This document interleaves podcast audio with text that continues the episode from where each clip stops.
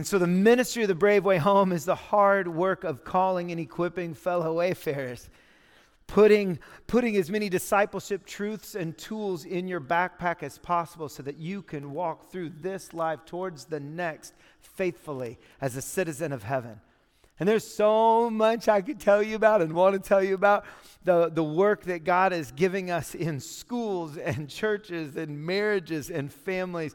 And so if you stick around for the luncheon, you're going to get to hear all about that. But we wanted to tell you this because this is the heartbeat of the Brave Way Home. And this is the heartbeat in which we join you this morning. We are eager and expectant for what God can and will do in our time together today. And Randy so boldly, courageously gave me some freedom to share uh, some, of, some of wherever our hearts felt like we should go and to just share some of our story and lean into how we hope that it can encourage you as a church family. Because our story is anchored in the hope that we trust will not disappoint. It hangs on the power of King Jesus' sacrifice, his resurrection, and the promise of his one day return. And as we live out our days in the in between, between the finished work of Christ on the cross and his triumphant return, here, life is hard and it's complicated. Like we know it, right? Like we know it, like we, we see it. It's, it's not just in our nation, it's clearly in our world. It's in our communities, it's in our schools, it's in our churches, in our homes. We get daily reminders of just how broken our world is and how messy it is and how turned around it is. You turn on the news and you cannot deny that life here is full of tragedy. Daily reminders that the world is not as it should be, that we are not as we should be. And many of us, if not all of us, are intimately familiar with a road of heartache of some kind. You have your own story, and you may be walking in that right now. But we see the tension and we feel the tension because we live in the tension of the now and the not yet. And so we naturally, as believers, we join the chorus of creation in the groaning for salvation. And we may find ourselves feeling tempted to give up or lose hope to turn around or try something else. I think the story of a wayfarer is familiar with hard roads. The story of a wayfarer is one of persevering hope hope in grief, hope in hard times, hope in the everyday, and hope for the everyday. But this is the kind of hope that you keep because this is the hope that's born out of character, born out of perseverance, produced from suffering, and this hope does not disappoint. God's word says it because God has poured out his love into our hearts by the Holy Spirit, whom he's given us. And so, what do we do with that kind of hope? We rejoice in the hope of the glory of God, no matter the suffering or the circumstances. We are the ones to hold on to hope and persevere with purpose because we're not home yet. And so when I use the word hope, I think our culture has a tendency to maybe kind of make it a little bit wishy washy. So I want to give us a good definition of hope. Hear me, this is like a certain expectation. Hope is a confident expectation of what God has promised, and its strength is in His faithfulness. This is way more than that wishful thinking kind of stuff. This is a cherished desire and anticipation. It's like being on your tippy toes because there's such a deep resolve in your heart to wait for what is coming with confidence. Perseverance is this persistence to keep doing something despite difficulty or delay. And so to persevere is to just keep going to not give up, to continue a course of action through difficulty, through distraction, to keep moving forward through hardship or heartache, through confusion or uncertainty, through anything and everything, so that you would see it through to the end. Like to persevere is to stay the course. To persevere, I would say, is to walk the brave way home. Because I think it's a brave choice to choose Jesus. And I think it's brave to keep choosing Jesus in the face of hard things. And oh, as we look at the landscape of our world and as we navigate the brokenness of this world, as we are bombarded with one heartbreaking story after another, as we navigate grief of some kind, even if it is just grieving your normal, and groaning for something new, I think it's hard to keep leaning into the hard. So much change and so much loss and conflict all around us. I think it's hard to keep a healthy head and heart about it all. And I believe every believer's heart needs reminded to stay the course. You stay the course. We need encouraged with persevering hope because the world needs hope and it is not going to get it anywhere else. And so, if you're taking notes this morning, that's the phrase. Stay the course with persevering hope. I want that to be our lens together and our time together. And I believe this that what we write, we remember. Okay? And so if something we unpack today hits your heart today, write it down today. Okay? Because I think that is how God will work. Now, here's the deal perseverance, staying the course, is a theme all throughout Scripture. There is story after story of people persevering through all kinds of trials and troubles and temptations, suffering of some kind, because they trust who is leading them through. But hope, hope is like a theme that is coursing through the veins of Scripture. It's something that we draw up because it's built up on the promises of God. And there are countless passages that speak to the persevering hope that we are to have. But today we're just going to be anchoring ourselves in Hebrews 10. I know you guys have been hanging out in Hebrews, all right? I know that, and I love that.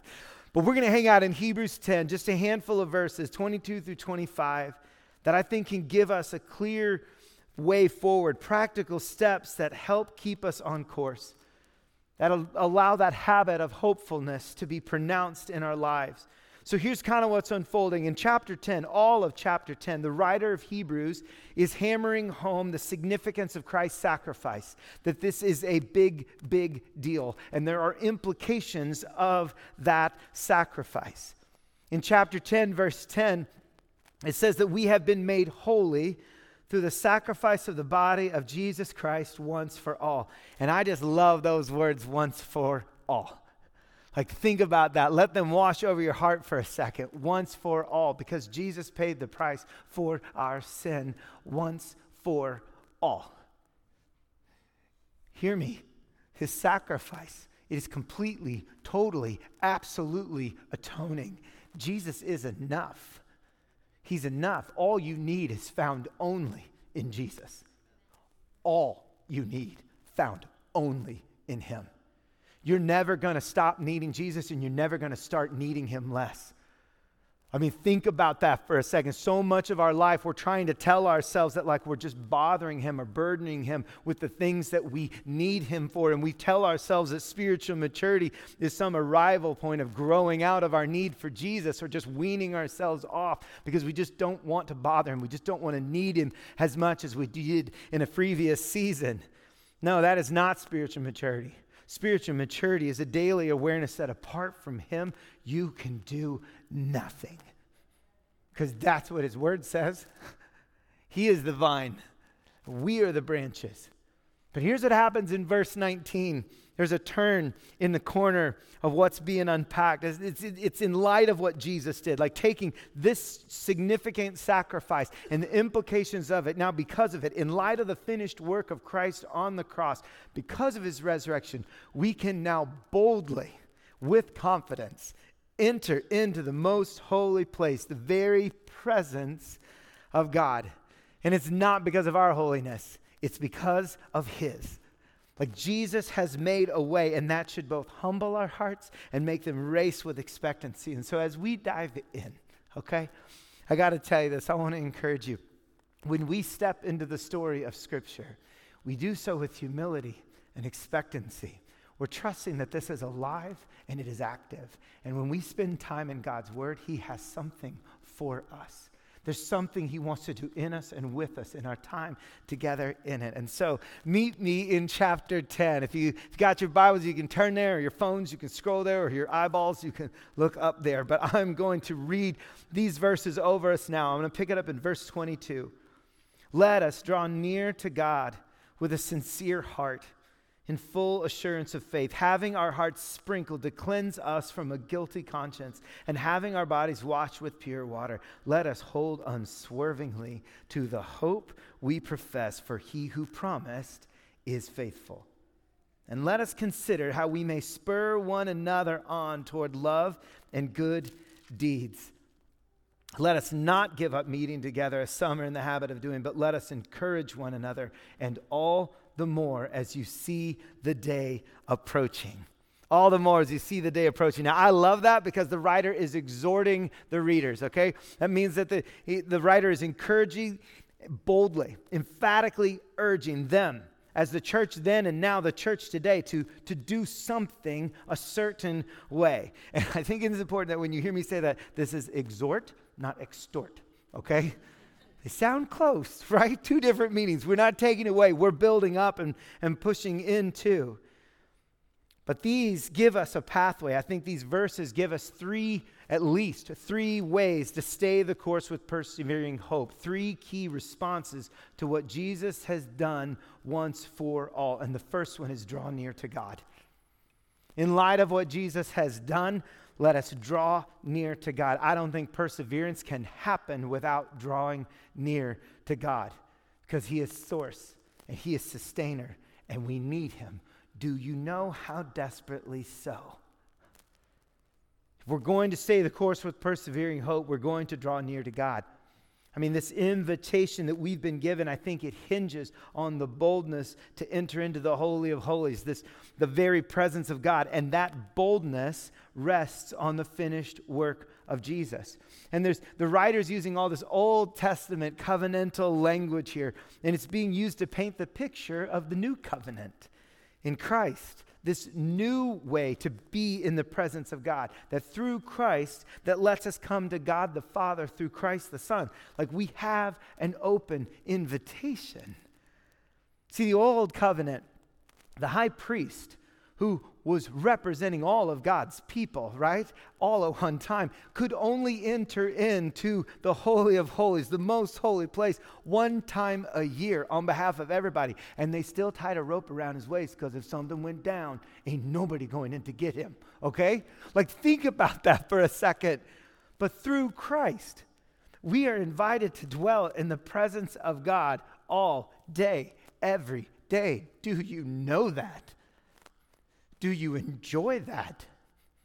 Do you find yourself taking that for granted? And do you know that has everything to do with persevering hope? If we are going to stay the course, we're going to draw near to God. It's the same invitation that's woven all throughout Scripture. It's the same invitation of James 4 draw close to God, and what's He going to do? He's going to draw close to you. It's the same invitation that you see in Psalm 73, where Asaph is teaching of how good it is to be near God. And even in Jeremiah 30, this language is pointing to the full restoration of Israel, to God's blessing, and it all depends on his people drawing near to him. This is an eschatological invitation. That means everything depends on this kind of invitation to draw near. So maybe the question for you this morning is Is your life marked by drawing near? Is, is there fruit evident in your life that you are one that draws near? I hope so. Is your hope sustained by drawing near? And maybe you're like, no, it's not. I don't even know how to. I know that I'm supposed to, but what am I supposed to do about that? I think these verses even give us the conditions to come with. The first one, I mean, it's like we're to come with a sincere and genuine heart, an undivided heart, an honest heart. Like you can't have some side mission, ulterior motive in the way you draw near to God. But we draw near with a full assurance of faith, a faith that knows no hesitation in trusting and following Christ. Like this is utter confidence in the promises of God. This is not last resort, this is first instinct kind of faith.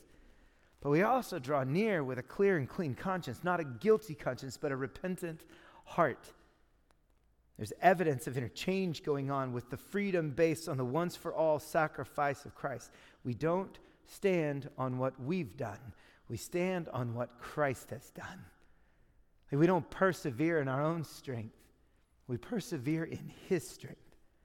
And so, this encouragement to draw near, it wouldn't be given if it wasn't necessary. It's not a suggestion, it's not optional. This is pertinent. This is necessary. This is vital. This is crucial. This is essential. We've got to grab a hold of that. Because what believers then and what believers now struggle with is that when things are hard, when things hurt, it's hard to keep leaning into the hard and trust that He's still leaning into it with you. It's hard to trust that He will meet you there in the pain that you know, but He promises to, and I'm certain that He does. Like when we feel like our relationship with God is not on track, it's because we didn't draw near on the basis of what Jesus has done. It's because we tried to draw near on the basis of what we've done. So we don't earn this. We're invited into this. We receive this. This is an invitation to enter in. And these believers, they were discouraged because things were hard and they had lost their intimacy in relationship with Jesus. So I want you to hear me. If your heart is tired and weary and discouraged and hurting, come to a good God with a heart that is honest and ready to enter into where He wants you. And that's with Him. He promises to meet you there. And when we have this kind of confidence in the promises of God, we can persevere anything the roads that I have walked, the depths of pain that I'm familiar with beyond my vocabulary. I've learned this that when I wake in the morning, I must get to the presence of God quickly. Before my feet hit the floor, I know two truths. One, Jesus has not come back yet. But two, that must mean there is mission at hand. This heart needs that invitation to draw near, so I cling to it. Psalm 34 18 says that the Lord is close to the brokenhearted and saves those who are crushed in spirit. This broken heart, like this crushed spirit, I need my days filled with vivid expressions of his nearness because I know I need his nearness. In the last four years, my family has experienced more pain than we knew existed. My wife, Crystal, and I, we've been married for 22 years, and we have three remarkable kiddos. Our oldest is Ezra. He's so kind and loving. He's creative. He's quick witted. He's a drummer. He has such a strong sense of justice. He's a little sarcastic. Um, he learned that from his mom. Uh, no, that's not true. Um, our, our baby girl, Lila, the little cheese ball right there, she's so much sparkle and spunk and just bubbling imagination. She's our little comedian. And right in the middle, our daughter, Kala, effervescent, radiant, kind and loving, joyful, just radiant life with the biggest entrepreneurial spirit and heart to look out for the left out. And I'm a dad, so I could talk about my kiddos all day long. I won't. But in May of 2019, our sweet center kid, Ocala, she got sick. Really sick. And very quickly, very abruptly, we learned that she was battling a very rare and very aggressive, still yet to be named brain cancer. And our world turned upside down. Everything changed. Like these moments, they remind you how little control you actually have, like how helpless you actually are. Like you have no power in your own strength to fix this or take this pain away. And so we did what we knew to do. We watched and we prayed, and we watched and we prayed as that brave girl suffered to depths of pain that I don't know how to process. All the while holding fast to a fierce faith when everything around her was uncertain. And over and over again, we saw her point countless people to a good God with her fierce love for Jesus and her persevering hope in her King, all while raising hallelujahs from her hospital bed. And from doctors in a room to multiple times a day to people in distant lands, Kala became a hero of our faith. And thousands and thousands of people from all over the world joined us in praying for her healing, including so very many of you in this room right now. There was no shortage of faith in those prayers. And there was no shortage of faith in that hospital room. And still, only eight weeks later, in July of that summer, at the age of nine, our sweet center, Kala, was rescued to heaven and home by her King Jesus right in our arms. And suddenly, everything means something different. Heartache means something different. Hard means something different now.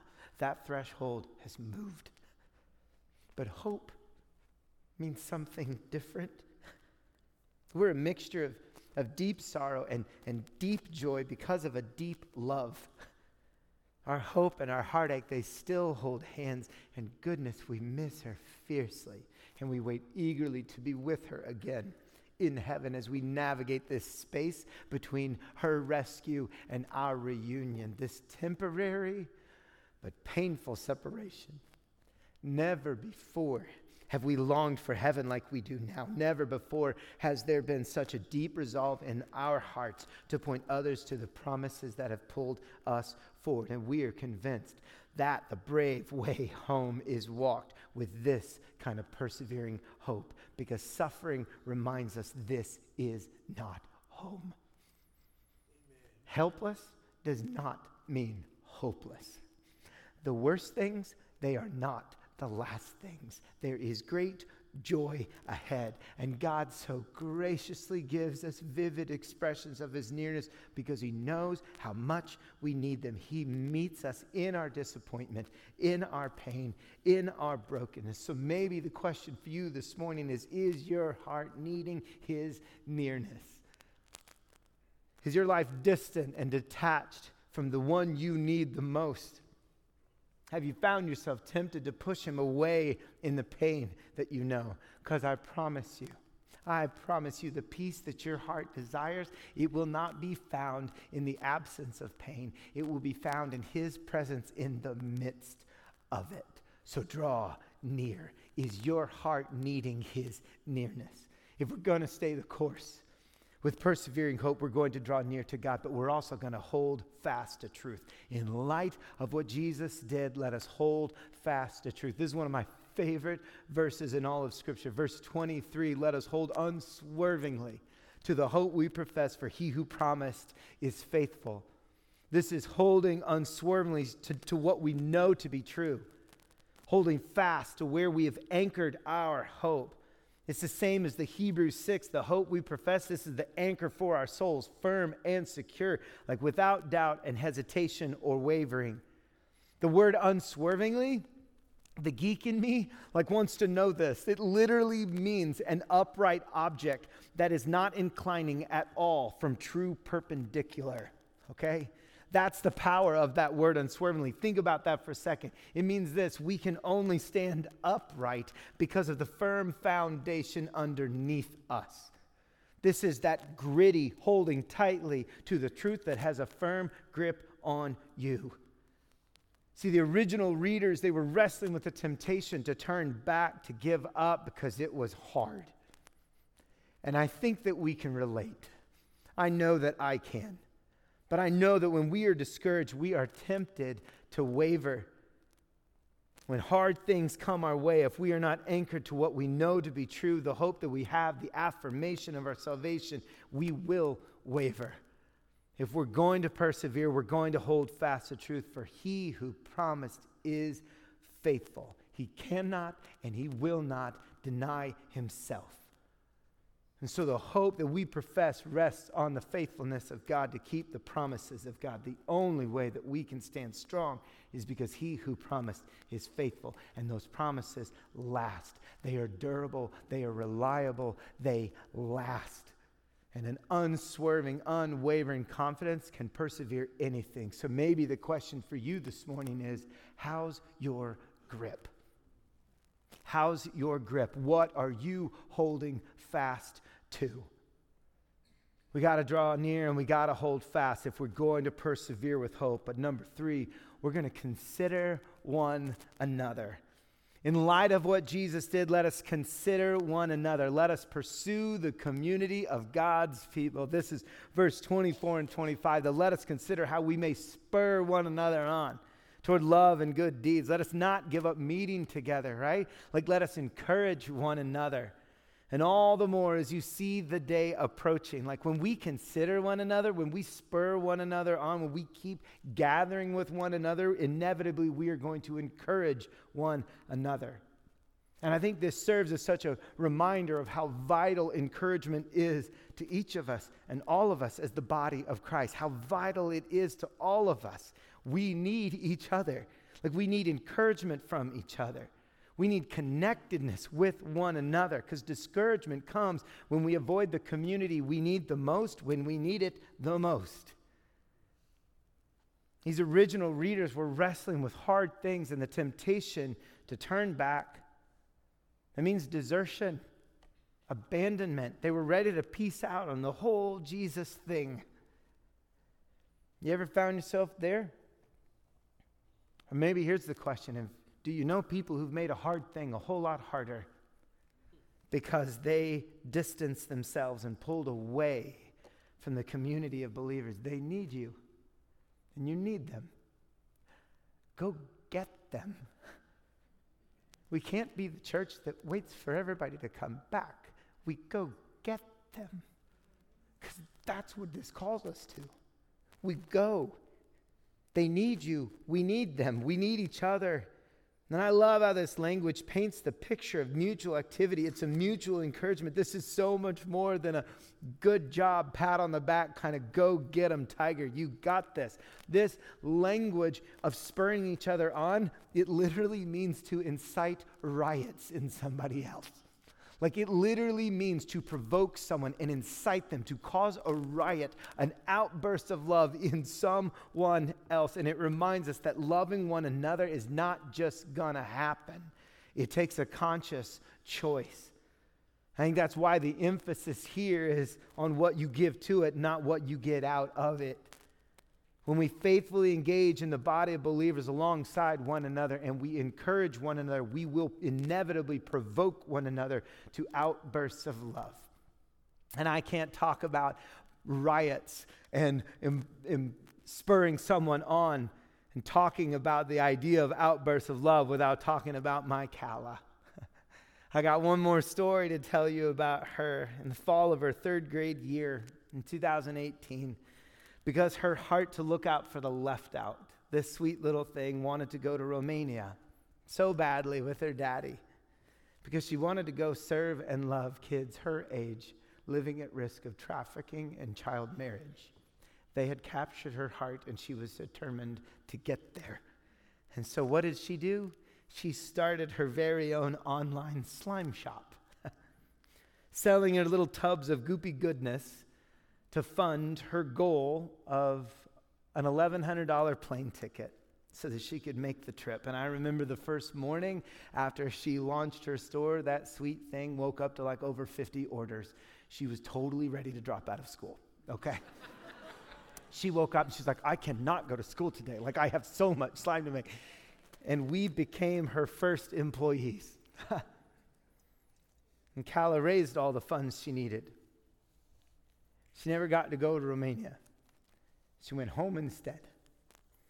But the impact of that sweet little lookout for the left out heart is making such a mark, not just in that little village on the other side of the world, but everywhere. Since Kala's rescue, all we've done as her mom and her dad is we just didn't close her store. We just kept her store open. And we take her slime journal, written in her own little nine year old handwriting, and we make her recipes only make her recipes. And we have since made 2,701 pounds of slime. You know how much that is? It's the size of an adult male walrus, tusks and all. I had to Google that, okay? But here's the deal it's in 46 states, it's in eight different countries. Over $144,000 has been raised through slime for what will be called Casa Kala, a place of refuge in Tinka, Romania, for those very kids she was determined to go serve. And I want you to just hear this her simple sacrifice of her time and her resources, they have started, been the starting point for so much beauty and inspiration and praise for the king she serves. Every day is an opportunity to incite some riots with your words of encouragement to someone else. And oh, how much our broken world needs believers living lives filled with outbursts of love, inciting riots of goodness, and joining in with what God is doing through others, allowing fellow wayfarers to spur us on in our own journeys. And oh, how necessary it is for a broken world to witness a persevering church with persevering hope. And so, if we're going to persevere, we're going to stay the course, and hope is going to be our habit, and we're going to consider one another. But here's where all this comes together because what you see in this is the faith and the hope and the love all woven together. But why? Like, why are we? Just, why stay the course? Why persevere? Are we? Why all this urgent urging? Right? Why all this emphatic like call? This bold encouragement? Is the objective to just keep surviving? Are we just supposed to keep hanging on? Hang in there, buddy. To keep facing hard things? No. Here's the deal every bit of what we've unpacked this morning is tied to and anchored to the very last phrase of that verse, and all the more as you see the day approaching. And all the more as you see the day approaching. I love how the New Living Translation renders it. It says, especially now that the day of his coming back again is drawing near. Hope held out is no hope at all if it is not anchored in Christ coming back. That is hope. We are to live in the imminence of that day. We are to live in the inevitability of that day. We are to live as if the dawning of that day is so very near that it is just beyond the horizon. And that should make your soul sing. That should make your heart race that we can live in hope now because we have a living hope. And so, as the day of Jesus' return draws nearer, the watching world is waiting for our witness in the way that we gather in the way that we persevere, in the way that we encourage, in the way that we love. And so, hear me when we anchor our present in eternity, the promises of God pull us forward. We can persevere no matter what difficulty we may have to travel through in this world. As we journey through this life towards the next, we must remember that we are wayfarers. It's but a matter of verses later where the writer says these words in verse 35 and following Do not throw away this confident trust in the Lord. Remember the great reward it brings you. Patient endurance is what you need now. So you will continue to do God's will. Then you will receive all that He has promised. For in just a little while, the coming one will come and not delay and my righteous ones will live by faith, but I will take no pleasure in anyone who turns away. But we are not like those who turn away from God to their own destruction. We are the faithful ones whose souls will be saved. The coming one will come. The coming one is coming back. We have better things waiting for us in eternity. And every single promise he has made, he will keep. So, church family, don't you dare settle for the temporary when God gives the eternal. That's what our world needs from us. You keep persevering, you keep wayfaring. In every confrontation of our disappointment with this life, heaven is the last word. God is not done yet. He is faithfully moving the great narrative of history to the point of ultimate redemption, Jesus' return. We cannot forget that our King is coming back. And when he does, just as it says later in Hebrews 11, he will fulfill every precious promise that we welcome from a distance promises that pull us forward through every circumstance, promises that we cling to no matter what a broken world throws at us, promises that give us confidence as we hold to the hope that lies before us the rest, the reward, the restoration, the reunion, the resurrection. He's making all things new. Yes. And so when we anchor our hope in Christ's return, we stay the course when we anchor our hope in Christ coming back, we will persevere. And I think when we hold unswervingly to the hope that we profess, we will walk the brave way home with our eyes fixed on Jesus and our hearts set on where he sits now. That's the plan. And what will happen is that people far from God, they will, they will experience the hope that we have. And the people far from God will then experience the healing they need because he who promised is faithful. So draw near to God, hold fast to truth, and consider one another. When you anchor your present in eternity, you will stay the course with persevering hope, and a watching world will see just how much they need Jesus too. Stay the course, church. Stay the course. Let me pray over you. Father God, I am so very thankful for this church family. And I'm so very grateful for their grace and the privilege of being before them right now. And I thank you for the work that you've been doing, you are doing, and will continue to be doing through the body of believers here. Father, remind our hearts, remind our hearts of what is to come so that we would live in such a way that people far from you know that you are good and that your son is coming back. May what we be is a persevering church with persevering hope. Lord, we love you and we trust you and we thank you and we need you. Yes. yes. May we live in that truth yes. today. It's in the powerful name of Jesus that we pray, and all God's people said, Amen.